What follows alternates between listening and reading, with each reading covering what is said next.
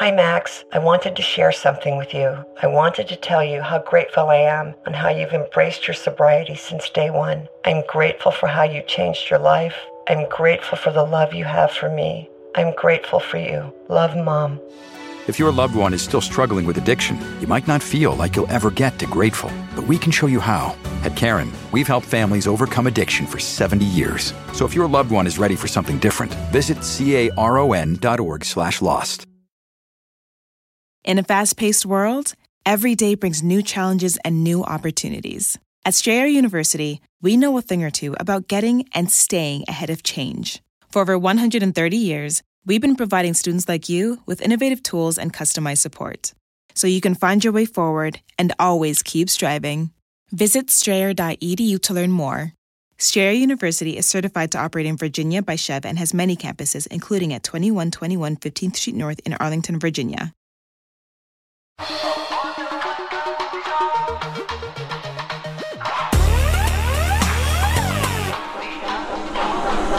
Someplace underneath.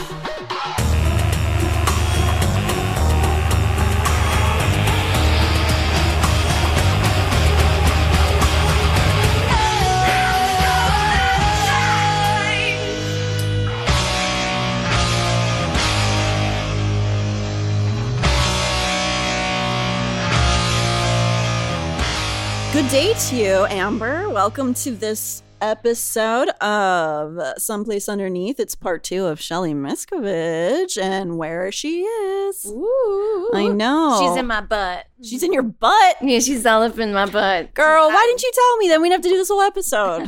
hey, Shelly. Hi, Amber. she seems fine. Yeah, she she's doing good? fine. She's got a little summer cottage in there. It's warm down there. Oh, well, okay. Then we don't even need to worry about her anymore. I think your butt's a perfectly lovely place to be. Yeah, it's just her and some Japanese guy that thinks the war is still going on. Oh, man. you just not going to tell him? No. no, it's funny. Um, well, that's uh, cruel, but I get it. So, well, we'll just, I'm gonna, just in case she is not doing okay in there, let's continue to look down the pathway of her life. You, you've been seeing the Scientology Center in the Valley, right? I've seen, I don't know about the one in the valley. I'm still getting used to the neighborhoods in California. Yes, I have been here for three years, but um, it's Yeah. just so vast and strange. It is wide. Yeah. And I can see how cults thrive here because it's a lot of like, oh, how can I make money and not pay taxes and get pretty girls on my side? And also the need that we all have for constant validation. Mm, joining Just- a group. Yeah. Yeah, just somebody who will applaud you and tell you that you're special and give you different little awards and medals. And sometimes you get a fun sash. Yeah. Because like Hollywood studios, they're not doing that. No, uh, one of the main goals usually of an actor is to get a, a little shiny award. So if you can do that without having to succeed and have the talent and drive that it takes to get to the Academy Awards or whatever, I could not give a shit. Personally, I don't care about the awards. I feel stupid I don't think about it. anybody does. I think actors do. Yeah, oh yeah. And that's about it. But I like acting. I like doing the movie side of it, but Yeah. the awards make me feel like an idiot. I would be down to wear the dresses though. yeah. I do love watching those dresses. I mean, I'm a big fan of just wearing dresses to whatever. You know, overdressed Mm-hmm. is just a foolish term. I agree. I dress way too much up for everything usually. Either that or I look like a rag person. There's no real in between for me. I do like the Scientologies, those little girl uniforms, even though they were sexual, to the socks to the knees and the little shorts. Yeah. Because the ones around LA, I mean, they dress like cater waiters. That was really the last bastion of any ability they had to make fashion choices for themselves. Now they just wear either they wear very plain clothes or they wear sailor outfits. It's so weird. I mean, if I'm going to start a cult, like cool outfits, Right? number one. Right. It's the don't tell mom the babysitter's dead method of survival and getting people to do what you want. Instead of the school uniforms, you get fun outfits like like a sexy boy scout and a sexy nurse. Shoulder pads, lots of shoulder pads and polka dots. Yeah, mini yes, neon colors. I'll always be down for a thigh high tight or thigh high sock with the uh. little Chuck Taylor. Oh, I'm joining that call. Right? Yeah. Absolutely. I, exactly. And that, you know, maybe that's one of the reasons that they got those Commodore's messengers to really lock in during that time and not rebel too hard. Is like you still give them a little bit of like what they want and Yeah. keep them there. And so, you know, with Shelley on that boat, we left off where she and the other Commodore's messengers and the other people on the boats were giving up their life at sea and they docked the boats in Clearwater. And that is where, to this day, the Sea Org flag place still exists, even though Sea Org members are all over the place. But that is the place where Shelley first made contact with Mr. David Miscavige, either there or over in La Quinta, which was right in the same area. And we'll get to that in a second. I wanted to do a little bit of a breakdown of where David came from, because mm-hmm. even though this is about Shelley, we kind of have to understand how they got to this terrible place together. Yeah, they locked eyes and fell in love immediately, or was it a slow courtship? I do think that it was very much a transactional thing. Oh, like a medieval marriage? Yes, but I think on their own terms. I think both of them had such eyes for greatness and they wanted to achieve these things. They were like, that's another person that will do this with me. So I don't know if there was a lot of passion or lesson. I don't know. I could be wrong. They might have had crazy ass sex. But uh, as I far mean, if the sex is too good, I'm giving up that cult. You know what I mean? Because I'm with you, baby. I love you. You made me come. yeah. You know, like the cult leader, you don't make me come. Bye. Yeah, I imagine he wasn't pleasuring her very much because I think that gives you a sense of yourself and a sense of power. Yeah. within yourself and um i think maybe that will give you like courage to leave so i don't think he could really he didn't not that he probably could anyway but i don't think he took her all the way to orgasm oh ever God, do you think women in Scientology never come? i can't imagine how how So sad. it seems like they experience such little joy in Yeah. general They're mean.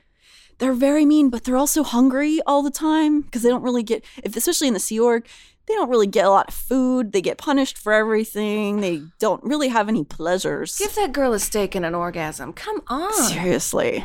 Uh, well, uh, we're working on it. If you would just let her out of your butt. Come on, Shelly, get out of here. But I don't want it. It's warm down here. Oh, you know, she's right. She's right. It's probably very cozy. They love little cozy nooks too up in Big Bear and stuff, which is very sadly where she's probably being held captive. So, Oh, Big Bear? They're- well, close to Big Bear. uh, Big Bear is very beautiful.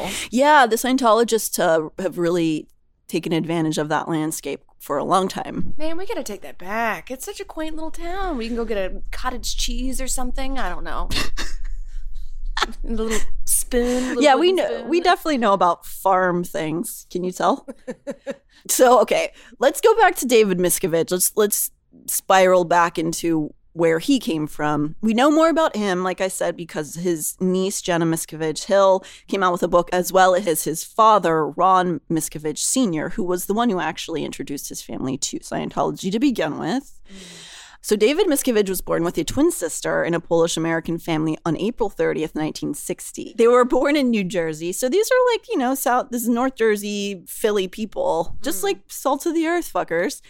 And his mother, Loretta Ann Giardo Miscavige, was born January 9th, 1936 in Ashland, Pennsylvania.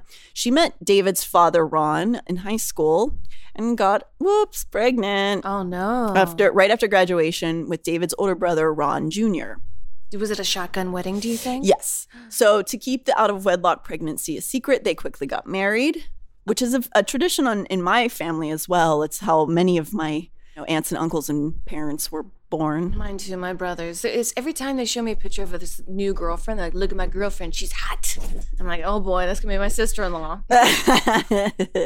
well, you know, it's just nice. Just nice that they're they're caring about that baby, right? Yeah. Nothing ever goes wrong whenever you get married because of a pregnancy. Um, sometimes it works out great though. So they did that at a time where there really didn't there wasn't a choice. They just if you got somebody pregnant, then you got married. You got to. Um, so they they started a little uh, family together, and she was mostly a housewife, but she was trained in nursing, which she wanted to be later on in her life. But we find out in these books that she really wasn't permitted to because she was the mother of the chairman of the board of Scientology. So there was a lot of weight that was carried with that name later on. So David's father, Ron Miscavige, he was born in January of 1936 in Mount Carmel, PA. And after he married Loretta, he worked as a salesman, the kind that where you like go to door to door and you call people and stuff. But he ended up being really good at it. However, that job tip like took him away from home a lot, and Loretta didn't really like it. They had a pretty openly shitty marriage. Mm. And Ron actually, I don't know how to feel about this, but he openly discusses about how he used to hit her in front of the kids in his book. Oh my God, Ron and Loretta. What an abusive marriage. Doesn't it? Don't the names sound like they would be abusive? Yeah, you shut up, Loretta. You get out. You stop drinking, Ron. You come home. You come home, Yeah. eat your liver and onions. you know? Yeah. And it, and in Ron's book, from his perspective, he said it was very mutual. We won't know about her side because she passed away. Um, so probably killed her. yeah, I mean, there's a lot of really weird shit in this family, but according to Ron in his book, they were both very bad to each other, and it wasn't just him. So we don't know, but he credits the struggle with his family uh, along with his own curiosity and sort of disinterest in in maybe traditional religion or family therapy as what made him very attracted to Scientology. And he brought his family into it in 1969, which is right around the time we were talking about with Janice Grady being on the boats and whenever the Barnett family, Shelley's family, was also like getting really intrinsically tied into Scientology. So he first heard about Scientology from a sales colleague at a convention. So just some random dude he met and was like, "Have you ever heard of Dianetics?" And he's like, "What's that?" And then he goes, "Oh, wow!" And it's really just Dianetics and all of that is, of course, just New Age stuff that he kind of he cobbled together and then called it his own work, uh, LRH. But he was also very attractive to people for his charisma, so it really worked. You know, he he sold a product to people Yeah. and people really dug it and i get it because a lot of new age kind of philosophy really appeals to me in a lot of ways too like the like power of attraction and stuff i i really do enjoy that stuff and i think it can be beneficial to you Yeah, and there's some like scientific proof to that shit. Totally. You know what I mean? and oh the problem comes in whenever there's a, a specific alive head of that going this is my stuff and i made these ideas and you have to listen to me and nobody else and that always happens oh. you know Yeah, cult leaders all have to be super charismatic. I saw a psychic. I went to a psychic in Arizona, and he was not charismatic. Something about older hippies. They're always mean, yeah and all they do is talk about money. And I think it's because they didn't make any in their youth.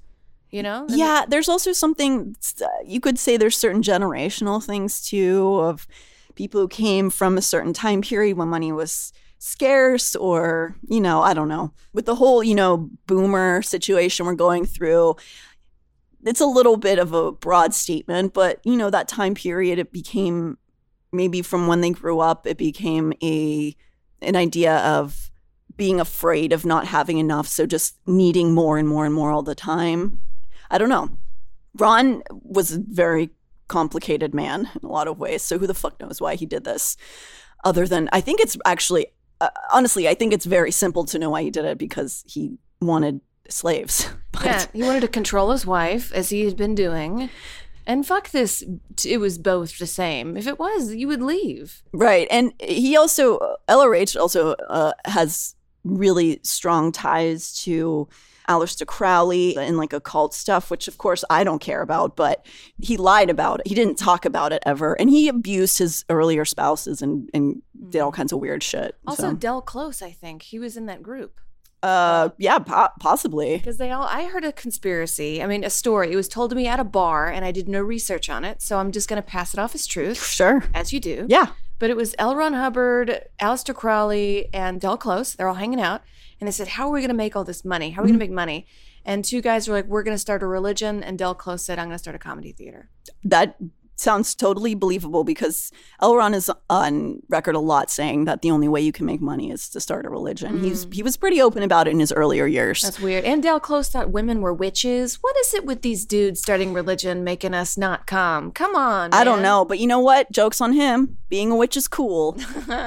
uh, see, David had three siblings.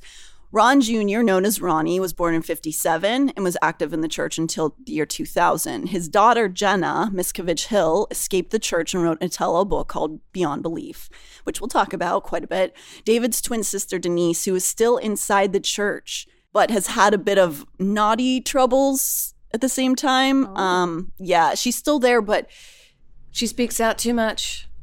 it's complicated. There's a lot of stuff about her abandoning her kids and then she's got busted with like DUIs and so is her daughter. It's it's not great. But we still again we don't know much about her because she's still technically connected to the church and it's another person who David may sort of be dealing with in a way that's not okay. Manipulating. Yeah, and maybe kind of pressing her to stay hidden Mm. the baby of the family, Lori, she does, I can't find a lot of information about her, but she would have been born around 62 or so, and she's still in the church. Another person who's kind of a mystery person Wow, just lost. somewhere in there. Yeah. No, do you think they even have a social security number? I mean, I hope so because when they were born in the 50s and 60s, this was before they entered Scientology or like, you know, right beforehand. So, like, they were out in the real world at that time. Hmm. So, they should at least have a social security number. I fucking hope. So, because they have this tax exempt church status, along with that comes religious laws where you you can kind of just not have to report a whole lot about people in your church. Yeah, you don't have to report it. You don't got to do taxes. Everybody gets a candy cane. Mm-hmm. It's fine. The family, according to Ron, was pretty dysfunctional, but he got them interested in Scientology with him. And uh, initially, Loretta was like, all right, I'll try this. David, who was and remains to be tiny, had a lot of health problems, and Ron applied Scientology techniques to help David with his asthma problems, along with some other things. Again, this is very much of a new age spiritualism that's done throughout a lot of different techniques. So it's not necessarily specific to Dianetics, but it's a lot about like touch therapy and the power of the mind and just like addressing things in your head. It's just honestly just talking about like, just think about things more. Mm, it sounds like a lot of uh, people weren't raised appropriately. Yes. So then someone approaches them and they're like, hey, if you think positive thoughts, that makes your whole world better. And they're like, really? Yeah. Oh, man, I hated myself this whole time. Yeah, I mean, sadly, that's pretty pretty close. And a lot of these people, like just like Ron, were just curious about other things. They they wanted to experience the world in a different way, and they got taken in by it. They got got. They got got, and it did help David. Uh, it seemed to work on a lot of levels. Especially, it's like those things you want them to work, and they start working. It's crazy. Even back then, even though he was tiny, David wasn't t- tiny in personality. And according to Ron, he was super hard headed and aggressive from an early age. So, whether or not had anything to do with his weird, dysfunctional family life at home um, could be debated. I don't know how bad it was because Ron's not going to probably open up about that. But either way, he faced trouble in school early on. Ron says, At home, David was subject to discipline of his mother and me. In school, however, things were different. There, he was a wise ass who had the habit of taking verbal pot shots at other kids. Eventually, the other kids would tire of the abuse and try to put a stop to it, which apparently resulted in what David wanted all along a fight. Oh, sorry. It's always the bullies that get bullied the hardest at home. Totally. Yeah. And he is a bully, and the way that Ron talks about it is sort of uh, through a father's eyes, where he's kind of not accepting that his son was the bully. He's like, he's just trying to fight against the bullies by being a bully. But There was this girl in high school who would kill you if you stepped on her shoe. Yeah. Huge bully. And uh, later on, I found out that her father was molesting her. Yeah, it's crazy how that works out. You got to do something with all that rage. Mm-hmm. So Ron says, ordinarily the smaller kids are the ones who are bullied. In David's case, that was not always so. Often he came home with tales of a scrape he had been in that day. Another negative trait that he seemed to possess early on was a habit of denigrating other people. So to me, I imagine David as a little kid. Do- uh, have you ever seen PCU? What's that? Uh, it's a 90s movie. Uh, Is it lots of like, we got some beer and girls? Is it like that? Kind of, yeah. Well, there's this character David Spade plays in PCU where he's this sort of bootlicker kid who's super obnoxious. And I imagine David as that character. Any of you have seen PCU, but if that character was violent, that's always what I imagine him as a kid. He was a super rule follower. He was openly against drugs and alcohol, was drawn to authority.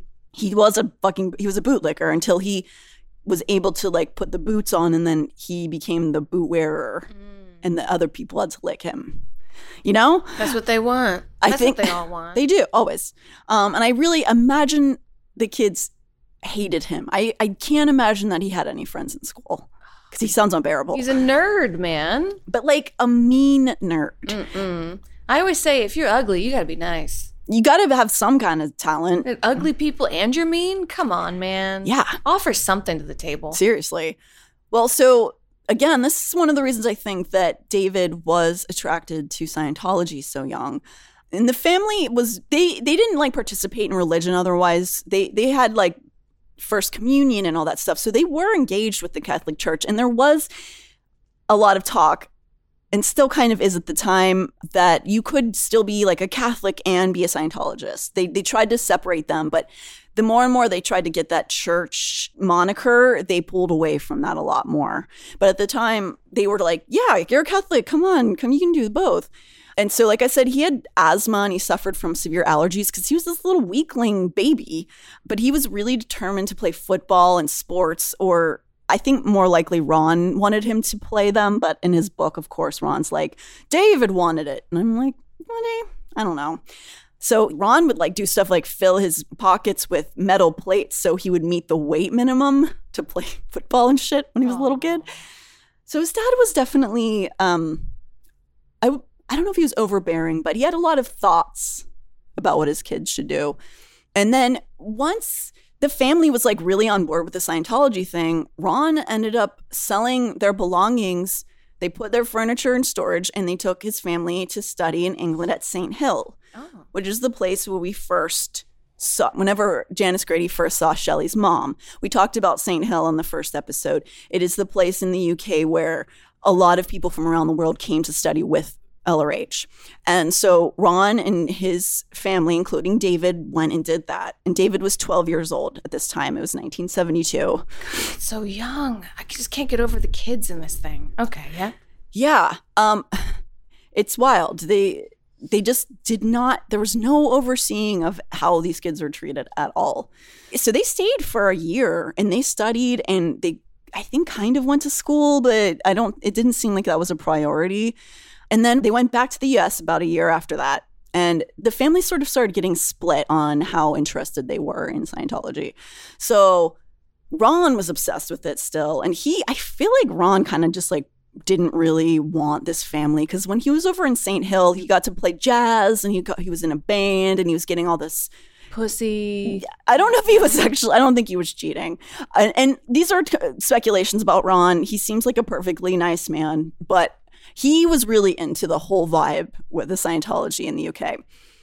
Loretta was not super into it, and she didn't really like the back and forth. She wanted the kids to have a normal high school experience and everything because they're, you know, they're getting towards their teens or they're in their teens, and she wanted them to have like sort of a more American dream life. Yeah, that she never had because she got, you know, knocked up and then sold off into marriage pretty, not sold off, but she had to get married. very Right, right, totally.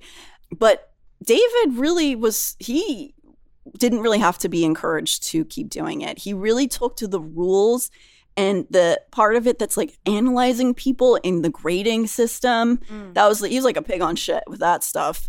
He didn't really need to be pushed into it. So within a year, Ron had convinced all of them to go back to the UK against really what Loretta wanted to do. That's so bad. And that whole like, what he said, like sizing somebody up. I hate that. And that's something not necessarily meant. A lot of people do. And they're always like, who's the alpha? I'm the alpha?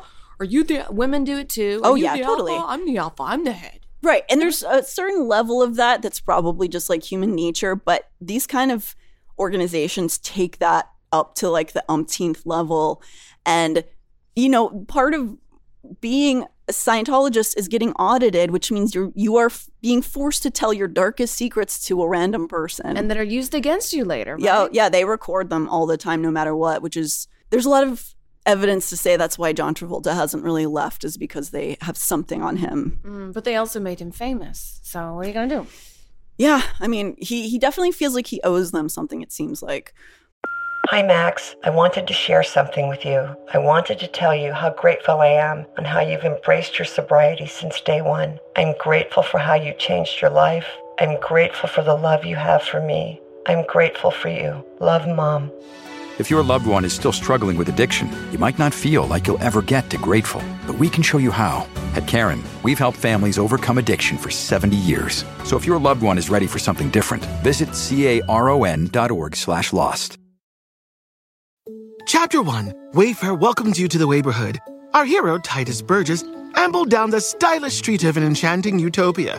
A woman waved from a chic lounger. Welcome to the neighborhood, she said, where Wayfair helps everyone create a home they love. Tituss stared in awe. Bohemian Boulevard, Trendsetter Terrace, Mid Century Circle. Tituss, hmm? you're reading the Wayfair catalog. Oh, you'll love Chapter 2. Wayfair's fast and free shipping saves a potluck. Wayfair, every style, every home.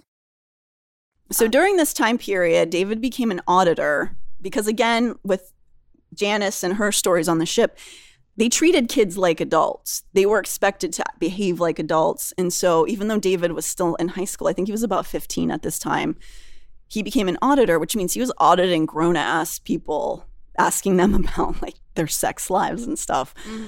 But they eventually, Loretta kind of got her way and they ended up getting back to Philadelphia when David was in high school. At this time period, David's about 50, yeah, he's 15 when they get back to Philly. And David's not happy at home. So Ron says, One day I came home to find him lying on his bed and looking none too chipper. Teenagers can get like that, and he was nearing his 16th birthday. Still, it was pretty unusual for him. Maybe he'd had a rough day at school. Maybe a girl had turned him down. I figured I'd talk to him a bit and we'd straighten out whatever was eating at him. What's up? I asked. Dad, I can't take it anymore, he said. How do you mean? Look it. Actually, his voice probably more like, Look it. All the kids around me are taking drugs. That's the way it is. I don't want to do this anymore. I want to go help L. Ron Hubbard. Did he really say that? I don't think that kid said that. I, I don't know. I believe David did it. really, Daddy, I don't want to do drugs. I want to go help Rail Ron. Hu- oh, I'm telling you, bootlicker, man. Yeah, what a psycho. So Ron says, I certainly was not expecting that. What he was telling me, in essence, is that he wanted to drop out of high school and move away from home, away from his parents and his brothers and sisters, and join an organization that expected total allegiance and dedication to Scientology for the rest of his life. And as I would later learn, far longer. He didn't even have a driver's license. And here he was telling me he was ready to jump straight into adulthood. I looked at him. Now he was sitting upright. His tone was emphatic. I could understand his frustrations he must have been feeling. So he goes on to talk about how David tried to convince him by saying, like, high school is like, these kids don't care about anything. I want to help save the world. I want to do something important. And so he asked his dad if he can drop out of high school. And because Ron is believing in the cause at this point, he said, okay, Wow. I'll help you drop out of high school. That's bad parenting right there. It's not great parenting, but Ron, in defense of him, he I do think that he thought he was doing something that was good. That that he was proud of his son because, in his mind, Scientology was supposed to be helping the world. The reason a lot of people got in was because it was a scary time in the 60s. There was all kinds of threats coming from everywhere and stuff was changing really quickly. And people were looking for an answer. I really actually feel like there's eh, some similarities to stuff like the way that QAnon makes people feel Accepted. yes and like They're, they're they're seeing the truth. yeah, and they're outing these people because they're all pedophiles. And like, Right. don't you want to save the? I want to save the children. I don't want to see children get molested. Yeah. You know, and if you were just like this, if you join this, the kids will stop being molested. Right. Regardless of the fact you're accusing like innocent people of it and all that. And there's like no truth to a lot of what you're saying. It's not actually helping any kids because you're like misdirecting it to people who aren't molesting. You know, that stuff is a little bit, it gets lost. It gets lost. There was like a truck full of children found recently. Yeah, nothing to do with QAnon because it wasn't one of uh, Trump's enemies, so they didn't care about it. I didn't even care. I mean, this is like literally right there, guys. Look at this, right here. Here's the yeah, truck. no, they've they've done actually. Uh, there's been some really huge um, breaks in finding a bunch of exploited children recently, which is really nice and very optimistic, I guess. So yeah, I mean, this is one of those things that validates you, and it's he really liked the whole award system in the cults, and he, so he dropped out on April 30th, 1976. It was his 16th birthday, and he dropped out of school. Wow. 70s were also a different time. Like I look at people in high school, their photos in the 70s, they look like full blown men. They're tired already. They're just like, Ugh. you know, they're already smoking four packs a day and everything. Not that I wasn't smoking in high school, but Yeah, but they look like they have a mortgage. You know what I mean? yeah, totally. And when I was 17, I was like, hey guys. I am currently still like that. Like, hi. Even though I own a house now, I'm still like, what's a mortgage? because we're millennials are useless in a lot of ways. So at this point, when he, okay, so when he drops out of school, Shelley's been on the Apollo for multiple years. It was well on her way for being groomed, per, like the perfect specimen to be the wife of a high ranking Scientologist. I don't think she was directly being groomed for that purpose, but she displayed all of the traits that would make her a good side piece to the COB that will re- uh, eventually become. So yeah, this is again, this is the point in the mid 70s wherever everything was moved back to land. So David never actually saw the water.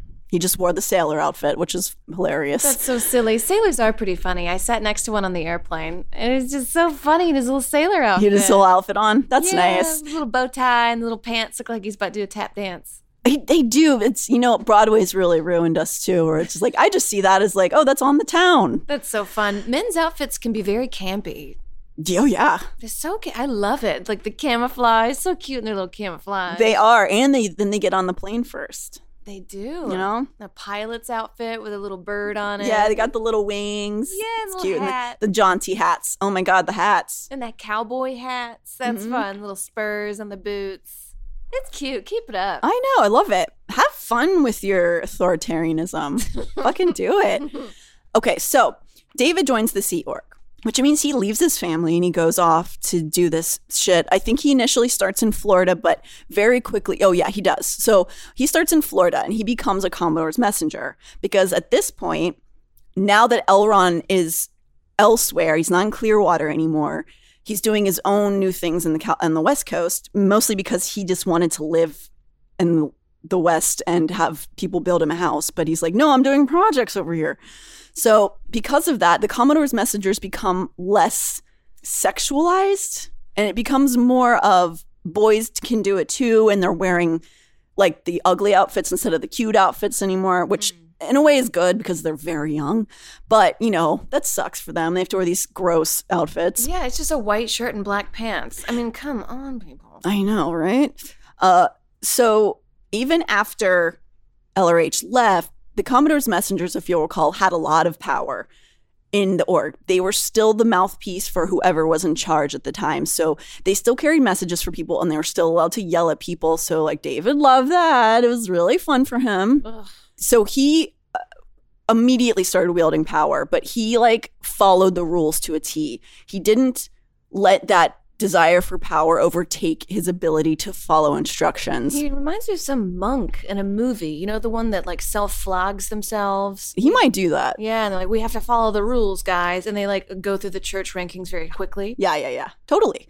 I, I could totally see him doing like uh, some sort of whipping to himself, maybe to like what some he has an oar, like a sailor's oar, and he hits himself in the butt with it every night. Yeah, yeah, yeah. because he was doing so well in the organization, by 1977, a year later, he was promoted and moved to the new secret location in La Quinta, California, where he finally got to work with LRH. And LRH immediately noticed his dedication and started bringing him along to assist him in a lot of stuff.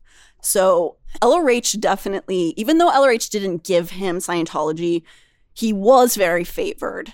David still kind of stole it at the end of the day, but he was a golden child within the organization. And, and they already assumed he was going to move to high ranks like very early in his life.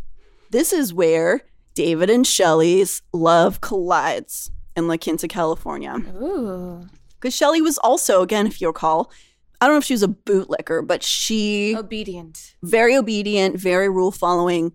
Not a lot. It doesn't sound like a lot of fun as a kid, but also she was abandoned by her family at 11. So I, I, I'm not really going to blame her for that. She was just trying to survive, you know? And as a little kid, if you got grown-ups telling you what to do, you do the shit. And she did it. And so she they she was highly regarded within the community. And she also got put on that secret location in La Quinta mm. because of that. There's so little information about this time period. We have some from the people who've been talking to like Leah Remini and stuff from that time. They have a little bit of info about this, but because it was so secretive, even Ron, David's father, doesn't know much about this time. He didn't even know David had left Clearwater until months later because they had such little communication. And there's no longer your father really in this thing. It's just No. like there's just another person. He, yeah. he definitely, the father son relationship was definitely never the same after that. And it didn't really exist in, in a lot of ways because David became the boss daddy of everybody. Oh my god, the the son became the father. Do you think the son like told his dad what to do? Oh, yeah. Yeah. Ron writes all about it in his book. He was held captive essentially by his son for years. He had to escape. Shouldn't have let your son not graduate from high school. That's a good lesson for all of us out there today listening. Try to make your kids graduate high school. I barely did, but I did it. You did it. But fortunately for Ron, David had no children because Scientology doesn't like kids. So at least he didn't have to worry about that. So it wasn't this time that they met and connected and went, You are good for what we want. And now the person went, Okay, yes, let's do that. And they started a relationship literally because they didn't see other human beings. They had a handful of people they could essentially choose from if they wanted to be in a relationship. I mean, things are crazy when you don't see other people. Like during lockdown, I masturbated to a guy wearing a bowling shirt. You know, you know what I mean? Oh, I'm so sorry to hear about that. Yeah, I need to be around men again. Oh, that's rough. Let's find you some dudes. I know. I'm on Hinge. Is that? It's a dating site. I know the name. It's it's Is it Tinder-ish? It's Tinder-ish. It's less hookup and a little more relationshipy. Oh, okay. I think Tinder was a little too. It was just a little too. Here's my dick, bitch. You know, and I was just like, maybe like say hello. That's nice. Yeah. So at this time, Janice Grady, the woman on the boat, the boat woman, Mm-hmm. she's been interviewed quite a bit about this time. And this is, we're in a situation where we're only learning about David and Shelley from other people's stories about themselves and them in sort of the peripheral view of their own stories. So for the Daily Mail, Janice says there was a group of younger girls and there was not a big selection of guys. The two best guys were probably Dave Miscavige and Marc Yager. One was short, one was tall, but there wasn't a big selection of guys. And I remember a bunch of girls competing to get Dave. Oh. When Shelley finally got him, her attitude towards the other girls about all of it was very much, well, you're just upset because I got Dave. I mean, she's right. They all wanted to get her, and didn't they treat her not so good? Yeah, but I think in the way that they were, she was just a younger kid and she was annoying. Mm. You know, like I don't think she was like a piece of shit or anything. I think they were just like teenage girls who were mean. Yeah, that's natural. Yeah. So she goes on to say that, of course, doesn't go over well with the other girls. They moved on and married other guys and were happy, but she would constantly still bring it up.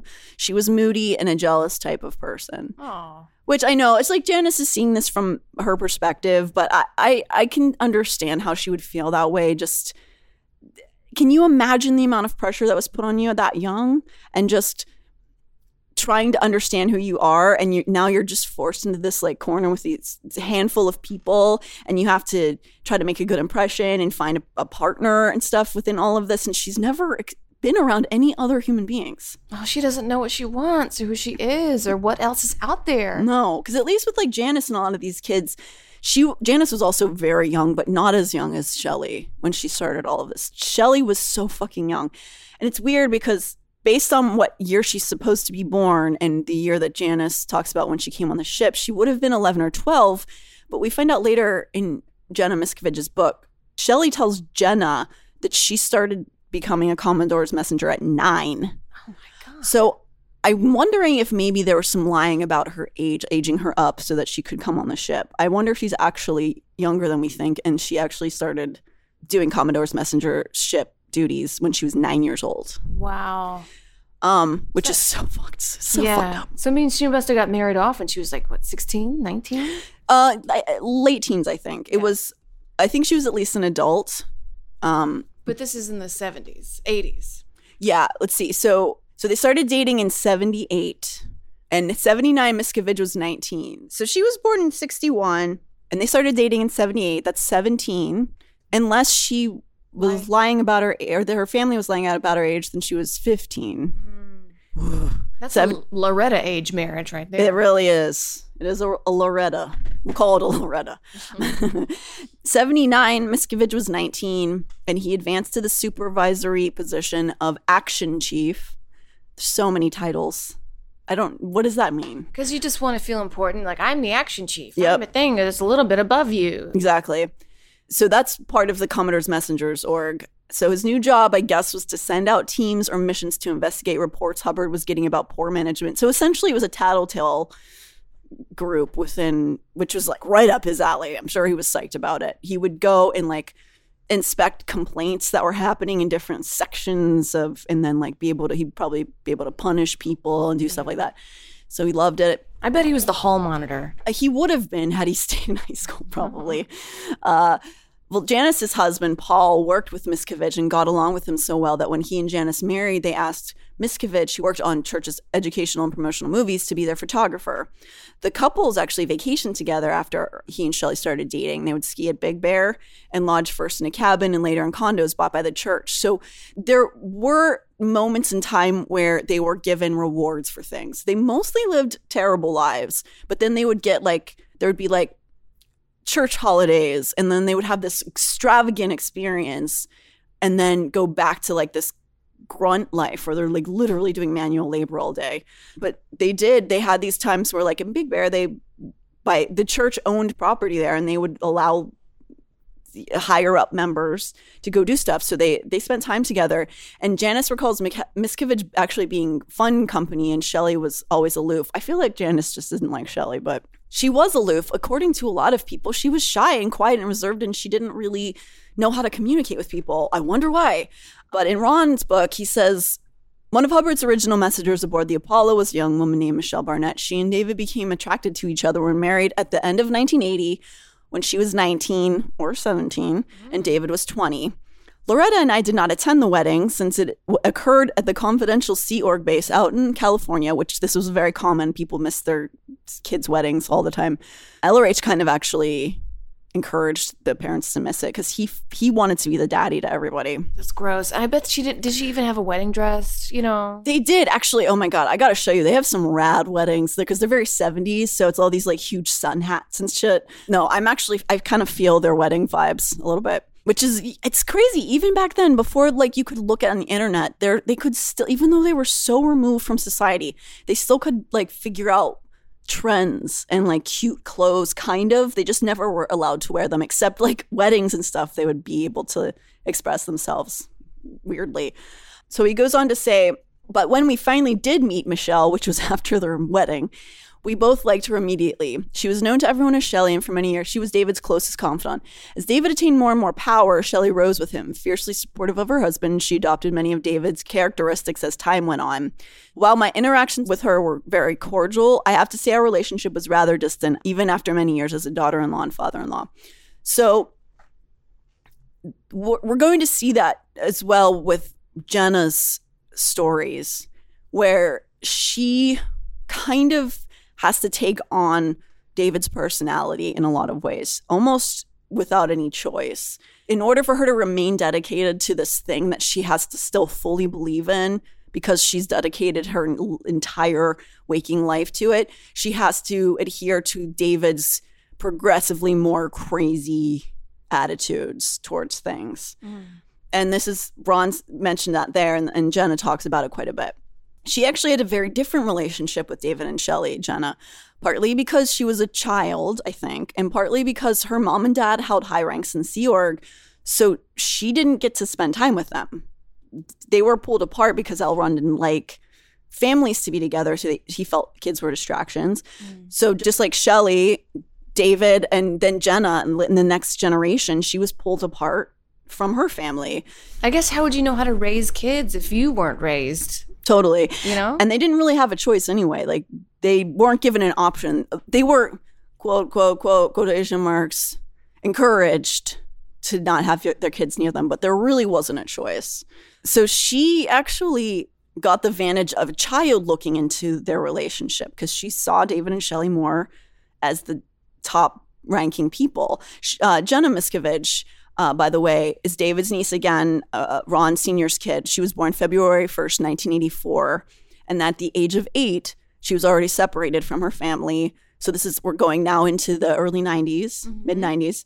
So she signed her own billion year contract at Sea Org, effectively agreeing to follow their rules for life, which, of course, it's not a binding contract, but it's a mental contract. Yeah, usually your own mental restraints are, are worse than um, chains. What am I going to say? am I, was I saying? I got it. I Yeah. got it, girl. The connections you make through your brain are much more effective sometimes than like physical. Yeah, it's like restraints. Leaving, yeah, like leaving a small town. You know, yes, it is like financially hard to do, but going and meeting new people and getting on that bus, no way, people don't do it. I didn't leave Pittsburgh until the age of 23 because nobody did it around me. So I didn't know that I could. And I was like, one day I was in such a shitty relationship. I was like, oh, I can just go to another city. Yeah, Whoa. It was very, it was, it was out of desperation. But sometimes, you know what?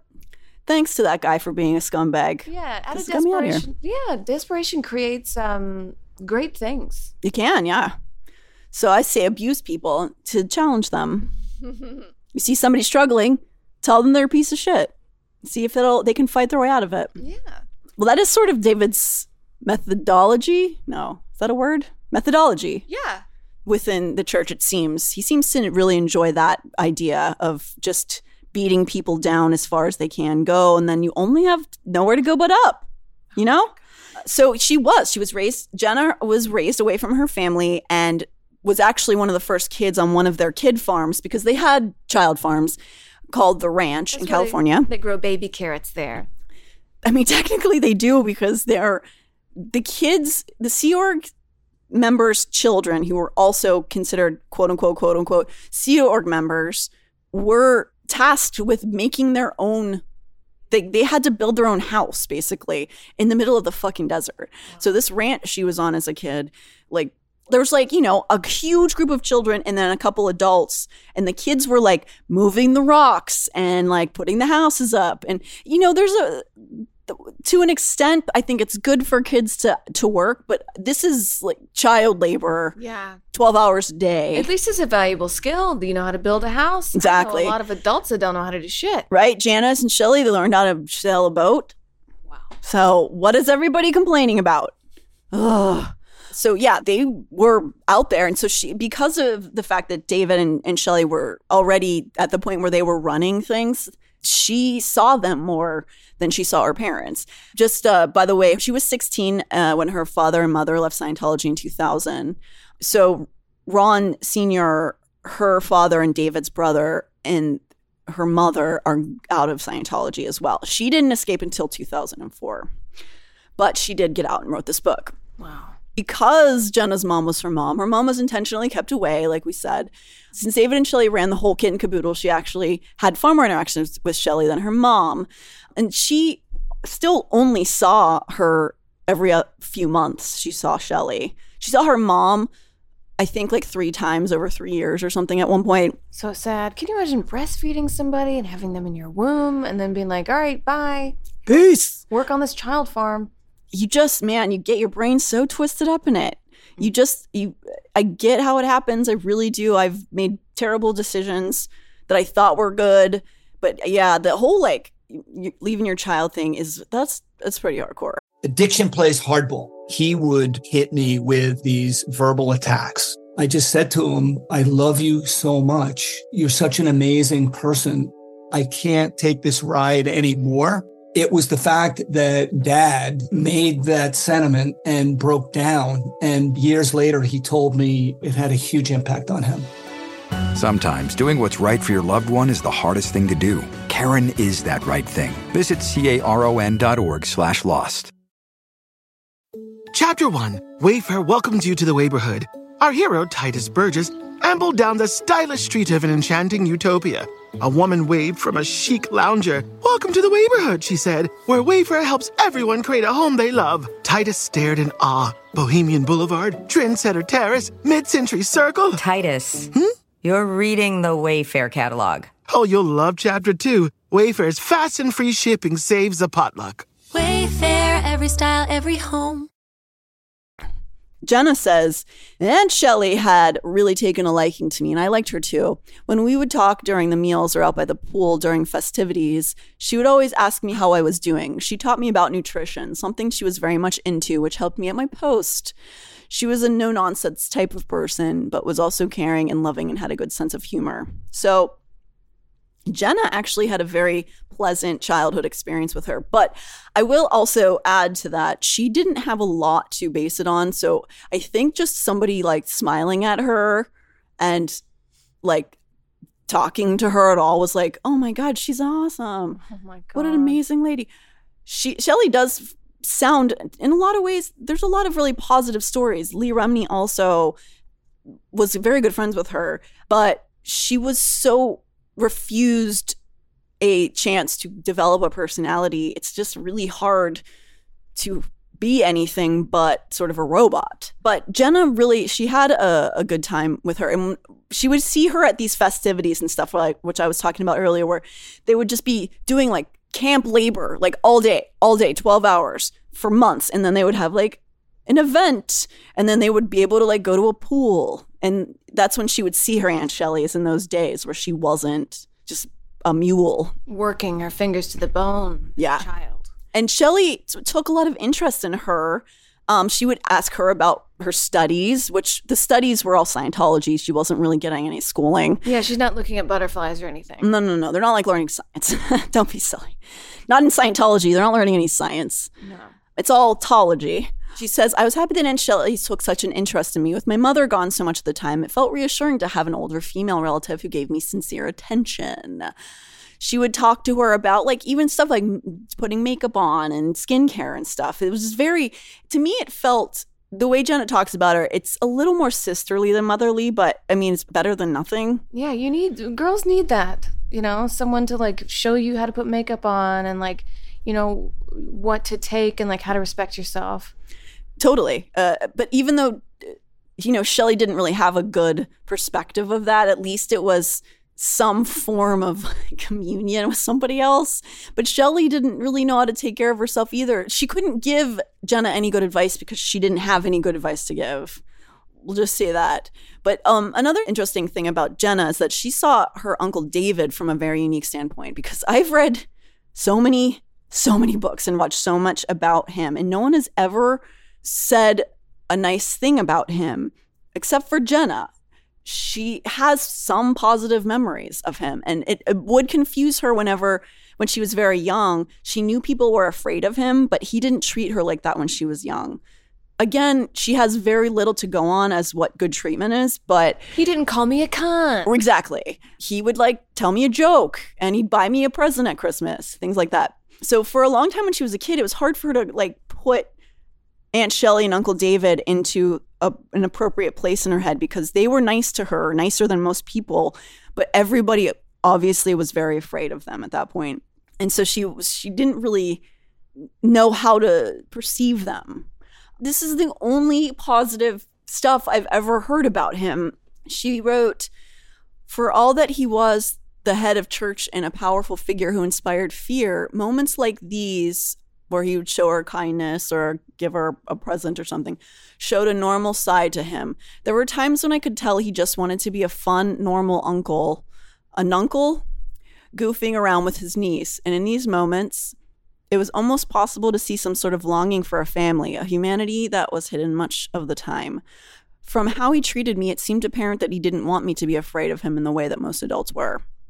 Sadly, those tender moments were going to become fewer and far between. As the years went on, I saw that side of him less and less, and perhaps, given how he eventually seemed to change for the worst, it eventually ceased to exist entirely. But I never forgot Uncle Dave's gentle human side.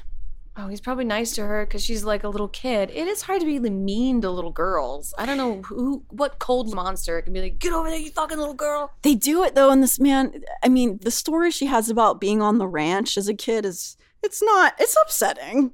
It's pretty upsetting. She didn't get molested as far as we know, but other people did. Um, Wow. yeah, and so it's it's really hard to gauge whether it was her getting older and her willingness to like question things and push back, or if it was just because things with Scientology were beginning to spiral so much, but her relationship with Shelley and David deteriorated over time. I think it's a little bit of both. He's kind of losing his grip on stuff. This is, you know, late 90s. He's been in charge for a while.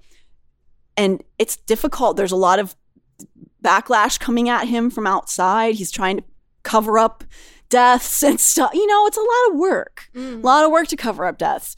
And so he's getting stressed out. And then Shelley's basically a reflection of him. So in order for her to keep that this delusion going, she has to keep going with him down this road. And so they're getting more tense, they're getting more stressed out, they're becoming crazier. And also Jenna is the kind of person who just wanted to question things and didn't understand why she couldn't ask questions. She didn't understand why she couldn't do simple things. And she tried to, you know, push back a little bit. And that is not okay to them, especially having the Miscavige last name. Like, ooh, Oh, you won't yeah. get trouble. It's like a kingly son who's supposed to be set up for the next king position. Totally. Like, hello, puppy. You and know. and she's going like are you in you're an asshole like you can't do that that is you are not allowed to speak to the cob or the assistant cob like that in scientology. It's like the worst crime. I don't think I would have been able to be a Scientologist, even raised in it. I was a little brat. good. I mean that's that's a useful skill to have in in this world. But you get punished for it if you can't get out. I mean she was. One of the contributing factors that really i think changed their relationship is jenna's mom was punished for a few things but she ended up having an affair and some other stuff which is a, punishment uh, something that's punishable in, in scientology Really? Because they're, now they're breaking up the relationships. yeah, it's just all kinds of nonsense. But she was put into RPF, which, if you're not familiar or you forget because of all of the initialisms that they have, it's the Rehabilitation Project Force, which is where they, it's the punishment camp for Sea Org members who've done something bad. People can end up there for years because you basically have to atone for your sins. It's where a couple people have died or committed suicide. You're kept in even worse slave labor conditions. You are fed scraps. You're it's it's really bad. They're treated like dirt essentially, and you have to atone for your sins. But they have some other stupid word for it. And Jenna's mom got put there, and she was conditioned already to that point to not be scared really, because especially she didn't really know her mom. But no matter what, it's she's 12 when this happens. It's going to put a strain on her relationship with her family. And Shelley was still very adamant about the teachings of Scientology at this and over time became more aggressive and defensive towards Jenna as she questioned or wanted to defy orders. So Jenna's this kid trying to like come to grips with it. Her mom is going to a, a punishment camp for God knows how long. And the way that Shelly reacted to it, Jenna says, a few minutes later, Aunt Shelly opened the door. Hey, I heard you took the news like a champ. She said, Good for you. She gave me a hug and walked outside. Your mom is okay. And she's going to be okay, Shelly told me. She's always claimed to be the strongest woman on the base. She will be fine with the messed work they've given her at the RPF, which is some other initialism. When I told Aunt Shelly that I was worried about my mom and that I didn't want her to be sad, she became much less complimentary. Did you know, Shelley continued, that the reason your mom wanted to send you back to Flag for your auditing classes was that she was looking for a way to stay in touch with Don, the man she was having an affair with? Those words landed hard. I didn't know if they were true or just an exaggeration. Shelley tried to explain why the RPF was the right place for my mom, stating that she had a history of this and it was making it clear that Shelley strongly disapproved of my mother's behavior. And Shelley and I also talked about my future. So this is the mental games that she's being woven into now, Jenna. Shelley said that she was excited about me becoming a messenger because she wanted me to get through my training so I could come back and work at Intel or Inter at, at one of the buildings that Shelley was at. I love that she envisioned me working where I had always dreamed and I would be. We talked for an hour or two. She told me stories of growing up and working for LRH and what it meant to her to be a messenger for him at the age of nine. Our time together ended and we hugged and said goodbye. So I really fully believe that Shelley believed everything she was saying. I do, because I think in order to not go insane, Yeah, and that's all you've been taught. yeah. So she wasn't just going through the motions, I, I don't think, at this point, because she would talk to Jenna about this stuff when she was alone. It would be different if she was saying it in front of David or in more pressured situations. But Jenna, you know, holds on to the fact that Shelley really believed in what she was doing and really was encouraging Jenna. And so she it kind of turned into this thing where you realize, oh, she's nice to you if you're willing to play by the rules. She's very familial to you. But if you want to push back, it's then then it's almost like Shelley needs to then question everything she's ever done, and that would be a lot, you know? Yeah, she can't do that. It's much easier to be like, no, you're wrong, as opposed to like question everything you've ever thought. Right. So yeah, Jenna really thinks that Shelley was still in it to win it at this point. And this is before, you know, the very worst of it, because by what we can tell, the very worst things come towards the last couple years that we see Shelley. So we're not quite there yet. Because she's she's not questioning yet, so of course she's not going to go missing yet. No, there's no reason for her to go missing if she's like wants to obey the rules. Yeah. So at some point something happens. Yeah, and she's really still at this point. She's pushing Jenna to be a good auditor. She's talking about how important it is. They're the only people who can help save the world. She still really feels this way. And I'm saying all this because I, I don't want to demonize Shelley at all. I want to show her as a human being. We've only known her as this victim character. And it's good to remember that even if somebody's maybe sometimes a jerk, that they're still worth they don't deserve to be just erased from the earth. And she was a person. She was a flawed person and a person who was severely abused her whole life. And she's never been given a chance. You know, you could say like there's other people with her certain experiences uh, in Scientology who managed to get away, but the the fact that she was so brainwashed so young and she was under the iron fist of her husband is a unique experience. Nobody else has that level of pressure on them in this world. Jenna saw a marked change in Shelley after the death of Lisa McPherson. I'm going to talk about that a little bit more in part three, but she died, Lisa McPherson died under the care of Scientologists who didn't bring her to receive necessary treatment after a car crash. Mm, yeah, because they don't like doctors and hospitals. Because doctors are like, Scientology? What do you mean, Xenu? That's not real. Right. They are, they'll be held accountable for things. And also, it goes against their like mystical thinking of you can just wish things away. And they take the whole like power, like the draw, especially after LRH was gone, they really use the idea of like law of attraction and that kind of stuff taking it at surface value. Like they make it very literal in a lot of ways, which is not how that works. It's such a weird religion because usually religions are like hippy dippy, like we're all in this together. But this is just like a no, I'm better than you and I'm the alpha. Yeah, but you you then go like, thank you for telling me I'm garbage. That's very much what Scientology is.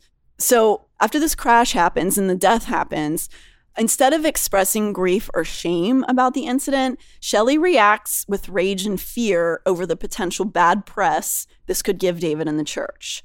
So I think things are really spiraling out here. I think David's spiraling out, and so Shelley is spiraling out. This is, again, they got away with it because it fell under all of these things under religious clauses that it was part of their religion. They didn't have to get her treatment and they walked away scot free. They got no charges for it. Wow. Um, so this woman died under their watch. So at this time, whenever Jen is trying to talk to her aunt, she's about 15 or 16 at this point. Uh, she's getting a lot of this sort of side of Shelley where Shelley is really panicking about stuff and she doesn't have time for Jenna's like questions about like why can't she just be a normal human.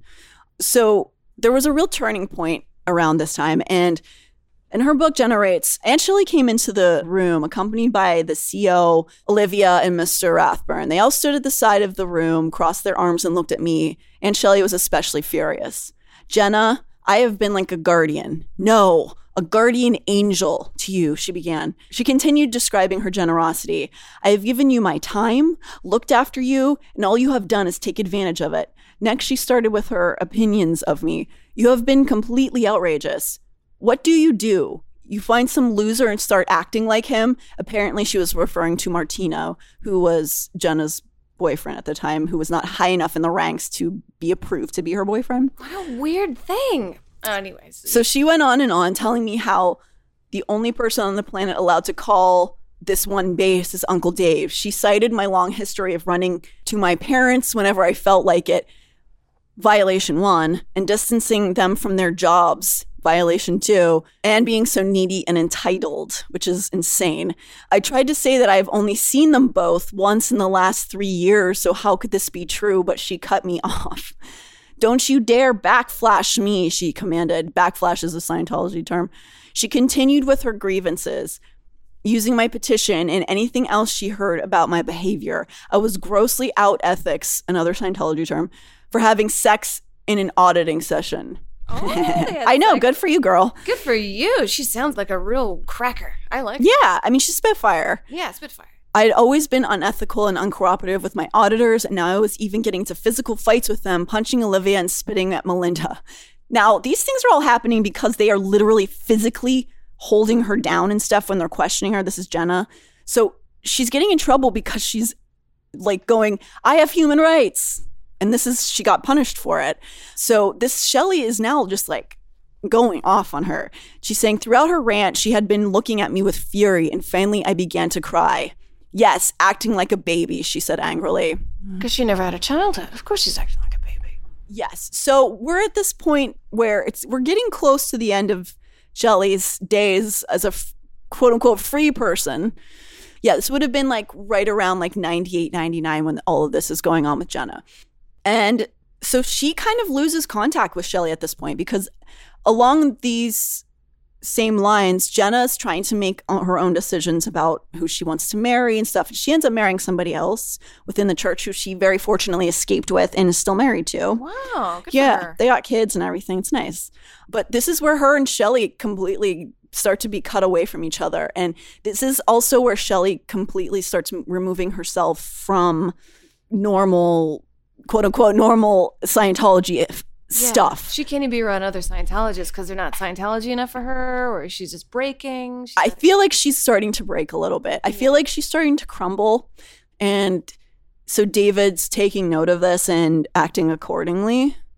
Um, yeah, you can't have your wife have a breakdown on TV. That'll make your whole religion look bad. Exactly. So we we kind of Jenna and Shelly are kind of separated at this point, but Leah, for her part, steps in around this time and talks about her relationship with Shelly, which is where we're going to end today. Uh, Leah is also somebody who came into Scientology very young because because of her mom, but she moved up in the ranks and because she became kind of successful as an actress they like they really latch on to celebrities so she got pretty far up and she ended up becoming friends with Shelley as an adult. And she writes in her book I first met Shelley when we both attended a Tom Cruise movie premiere because, of course, she invited me to sit with her and we quickly hit it off. Afterwards, regularly exchanged cards and gifts at holidays. I remember she was so grateful when I had my makeup person get her ready for Celebrity Center gala. Meanwhile, she stuck her neck out for me when I brought a friend who was not a Scientologist to the Celebrity Center. Ooh, I'd love that. So Leah goes on to talk about how she, I know, right? Yay.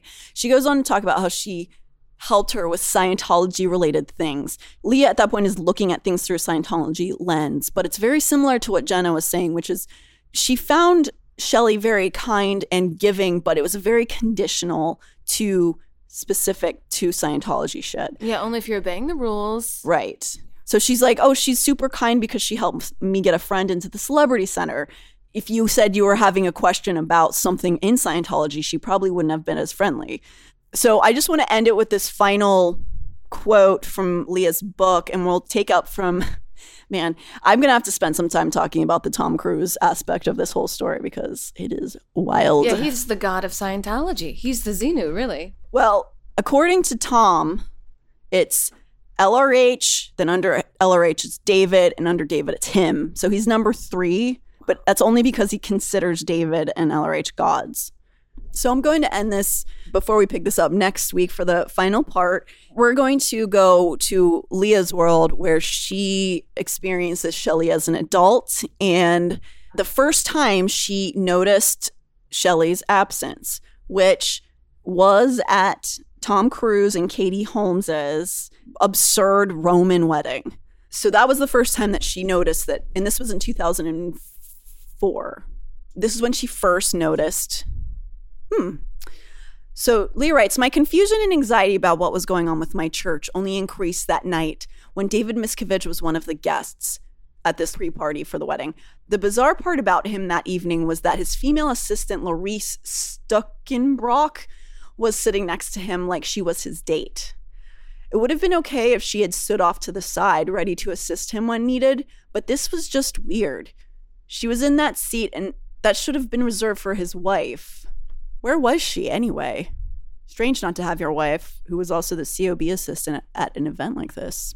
So we're going to pick up and finish off this saga next It's- week. It's a doozy. There's a lot. You've done a lot of research in this. Man, it goes back far. Lots of abuse. Yeah.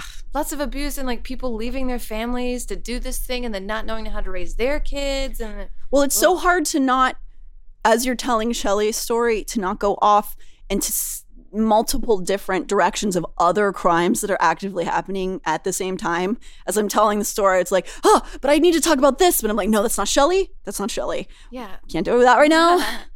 um, No one's having a good time here. They're like, "Oh, they smiled at me. They were a kind person." yeah. It's it's important to take note when people are like, "They were a kind." person. So that means they n- didn't have kindness around them very often. Absolutely.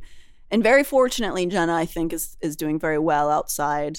Um, Ron is also he seems very happy. And the people mostly who've escaped are at the point where they're not getting stalked like they used to be. I think there's just a lot of power loss. I don't think there's very many members left in Scientology, but it used to be where they would torture people who left, who became suppressive or who um, blew. There's all these. I can't the fucking terms. Oh my god. Yeah, you're supposed to like when you change someone's language, you change someone's thoughts. Mm-hmm. And they do it. But yeah, now, you know, that I'm very happy to hear that Jenna's okay. And maybe someday Shelly will peer out of your butthole and want to face the world. I know. Come out here, Shelly. Come on. People want to say hello. Okay. Oh, she said okay. She's coming out. We did it. Yeah, we Yay. So thank you for joining me and letting me scream at you, Amber. I love it. I, it was uh, so entertaining and thoughtful and a lot going on here, man. Yeah, no, thank you for for your input and um thank you for listening everyone. And check us out next week. And uh I'm Natalie Jean. You can find me at the Natty Jean and everything and Amber. Amber Smelson. Go look her up. She's got some good cookings. Thanks. Bye. Bye, y'all.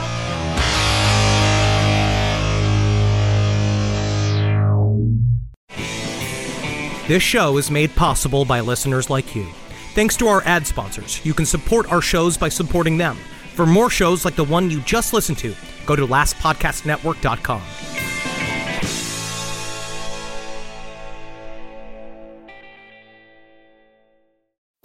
Chapter 1 Wayfair welcomes you to the neighborhood. Our hero, Tituss Burgess, ambled down the stylish street of an enchanting utopia. A woman waved from a chic lounger. Welcome to the neighborhood, she said, where Wayfair helps everyone create a home they love. Tituss stared in awe. Bohemian Boulevard, Trendsetter Terrace, Mid Century Circle. Tituss, hmm? you're reading the Wayfair catalog. Oh, you'll love Chapter 2. Wayfair's fast and free shipping saves a potluck. Wayfair, every style, every home. When booking with other vacation rental apps sounds like this. This place doesn't look like the pictures. Come on, the doors are on back. Is there a door behind all those spiders? It's time to try one that sounds more like a vacation. Look at how many spiders there aren't. Where should we lie down for eight consecutive hours first? Relax, you booked a Vrbo.